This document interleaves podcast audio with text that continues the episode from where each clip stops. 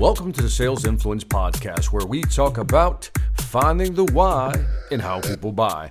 I'm your host, Victor Antonio, and today I want to talk about how to use preemptive strategies to make sure that your presentation is seen in the best light. Now, let me explain this. Let me kind of set this up. I want you to imagine that you you're in the B2B industry, business to business industry. You've submitted, let's say, proposals to a company. The company's had about 20 submissions from different companies. Now they've narrowed it down to two, and you're one of the two. So you're one of the two left standing, and you're going head to head with your competitor. Now, the question is let's say you're given the option to go first. How can you really take advantage of that position to really throw your competitors off and make you look good? Well, I'm going to give you several strategies to consider. The first one is something called the poison pill. Now, typically, when you hear the phrase poison pill, it involves large corporations who add something to their corporate amendments so that nobody can come in and actually do a hostile takeover and buy the company. That's the simple explanation. But a poison pill is essentially, it ruins any potential deal. Now, you can use a poison pill. I'm going to show you a variation of a poison pill that you could use in your presentation to spoil it for your competitor who's going to present right after you. So here's what you would do. If you're presenting and you know your strengths, you know what you're good at, you know what your products can do, you know what your services can do, but you also know that your competitor has weaknesses. But your competitor also never really admits to those weaknesses. So what you're going to do is during your presentation is you're going to seed let me say that word again. You're going to seed the client's mind with questions that they need to ask your competitors who's coming up next. By seed, I mean you're going to give your client some indications, some questions to ask your competitors so that when they can't answer the questions, you're going to look that much better. So, for example, here's what you're going to say. You're doing your presentation, and let's say you get to a specific feature that you offer for your product. Now, you know that your competitor doesn't really have that feature, but yet they always seem to kind of not admit it or obfuscate the fact that they don't have it.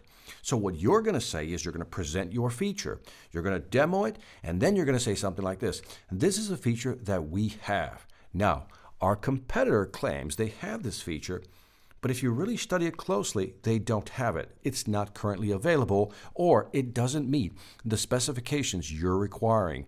So please make sure that you ask our competitors do they have that product? Do they have that feature? Do they have those specifications according to what you need? Now, what I've just done if, is I just seeded the customer's mind with that question. And the first thing, or at least one of the first things they're going to do is when the competitor comes in next to present, you can bet your life that that client is going to ask that question. And it's a gotcha question. So imagine for a moment that you have two or three of these poison pills, questions that you want the customer to ask your competitor because you know they don't have a specific feature or they don't meet the specifications that you know the client's requiring. That is how you spoil it for your competitor. Another strategy is that sometimes you know that your competitor who's going to come after you is going to badmouth you. We've all been in that situation, at least I have, where a competitor badmouths our company, doesn't really tell the truth, but shades it in such a way that it makes us look bad. So what is what is one of the things you can do to block those, you know, negative comments? Well, let's shift over from poison pill to an inoculation. There's something called the inoculation theory, and just think of an inoculation. You want to inoculate yourself. You want to make you basically insulate yourself from any type of disease. So much like an inoculation, a shot, you want to inoculate the client who you're presenting to against your competitor bad mouthing you. Here's how it works. What you're going to do is you're going to tell the customer something like this. Now, Mr. Customer, we've just showed you A, B, C. Now, our competitors always say that we don't have D, E, and F. But I want to go ahead and show you this because we really do have these services or features. Also, you can say something like this Our competitor tells us that we're a young company and maybe we can't handle your business.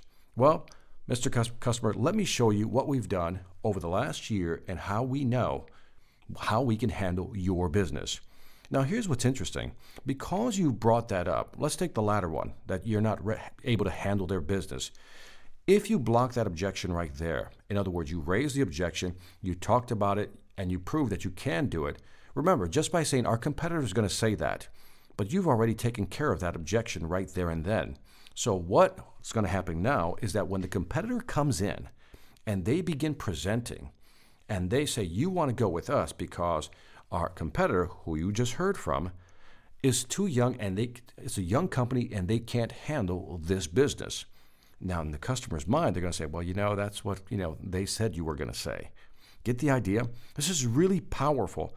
So there's two strategies here. The poison pill is used to basically seed the customer's mind with questions you want them to ask your competitors.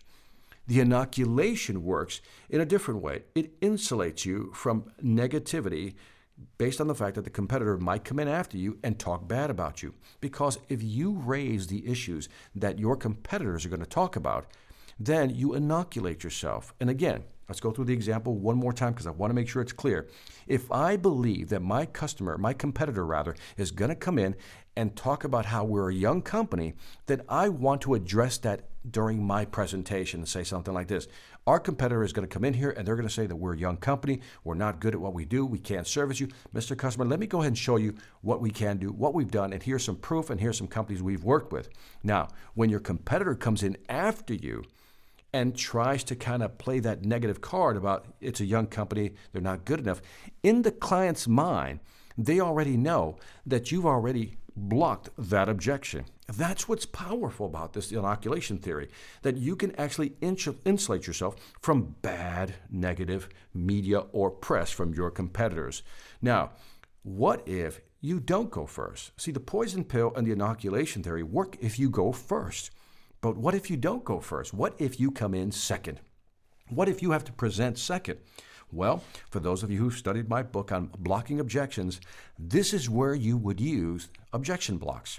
In other words, your competitor has presented, and you're almost sure that they've at least mentioned two or three things that you know are negatives in the client's mind.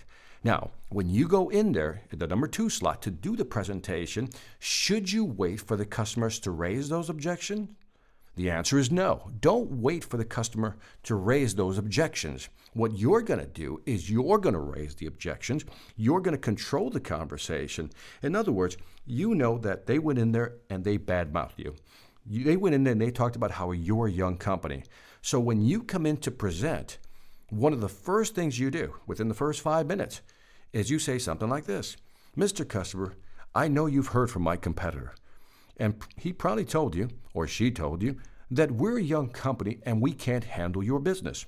Now, notice that I, the presenter, raised the objection. I didn't wait for the customer to do it because then I'm defending myself. By me raising the objection, I control the objection and I can now move it, manipulate it, shift it, create a perception that I want them to take away. So I can say something like this I know my competitors come in here and he said that we're a young company and we can't handle your business. But, Mr. Customer, I want to show you two other companies who are in your industry, in your segment, who basically said the same thing. And I want to show you the results. And then you show them the results, you know, the before and then the after. And then you say something like this to really tie down. And if you'd like to talk to them personally, I'd be more than happy to give you their names and their phone number so you can contact them directly. see, see where, we're going with this? By raising the objection that you know that your competitor already brought up because you came in number two, you were presenting second, you can now dismiss those objections. So let's do a quick summary. If you're presenting first, then again, a poison pill is used to seed the customer's mind with questions that they should ask your competitor who's coming up next. An inoculation is basically protecting yourself from negative comments that your competitors will make. In other words, my competitor is going to come in here and he's going to say these negative things, and then you take answer those objections right there and then. But if you come presenting second, if you're in the number two slot and you're presenting second, then blocking the objection is the best way to go. Again, so the competitor presented, They basically said two or three negative things because you know your market, you know your competitors, and you know what those negative comments always are.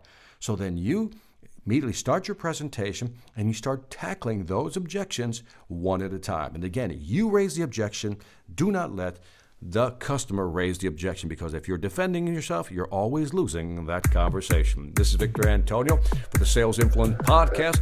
Don't forget to leave me some feedback on iTunes, Stitcher, or YouTube. Let me know what you think. Uh, I really do appreciate it.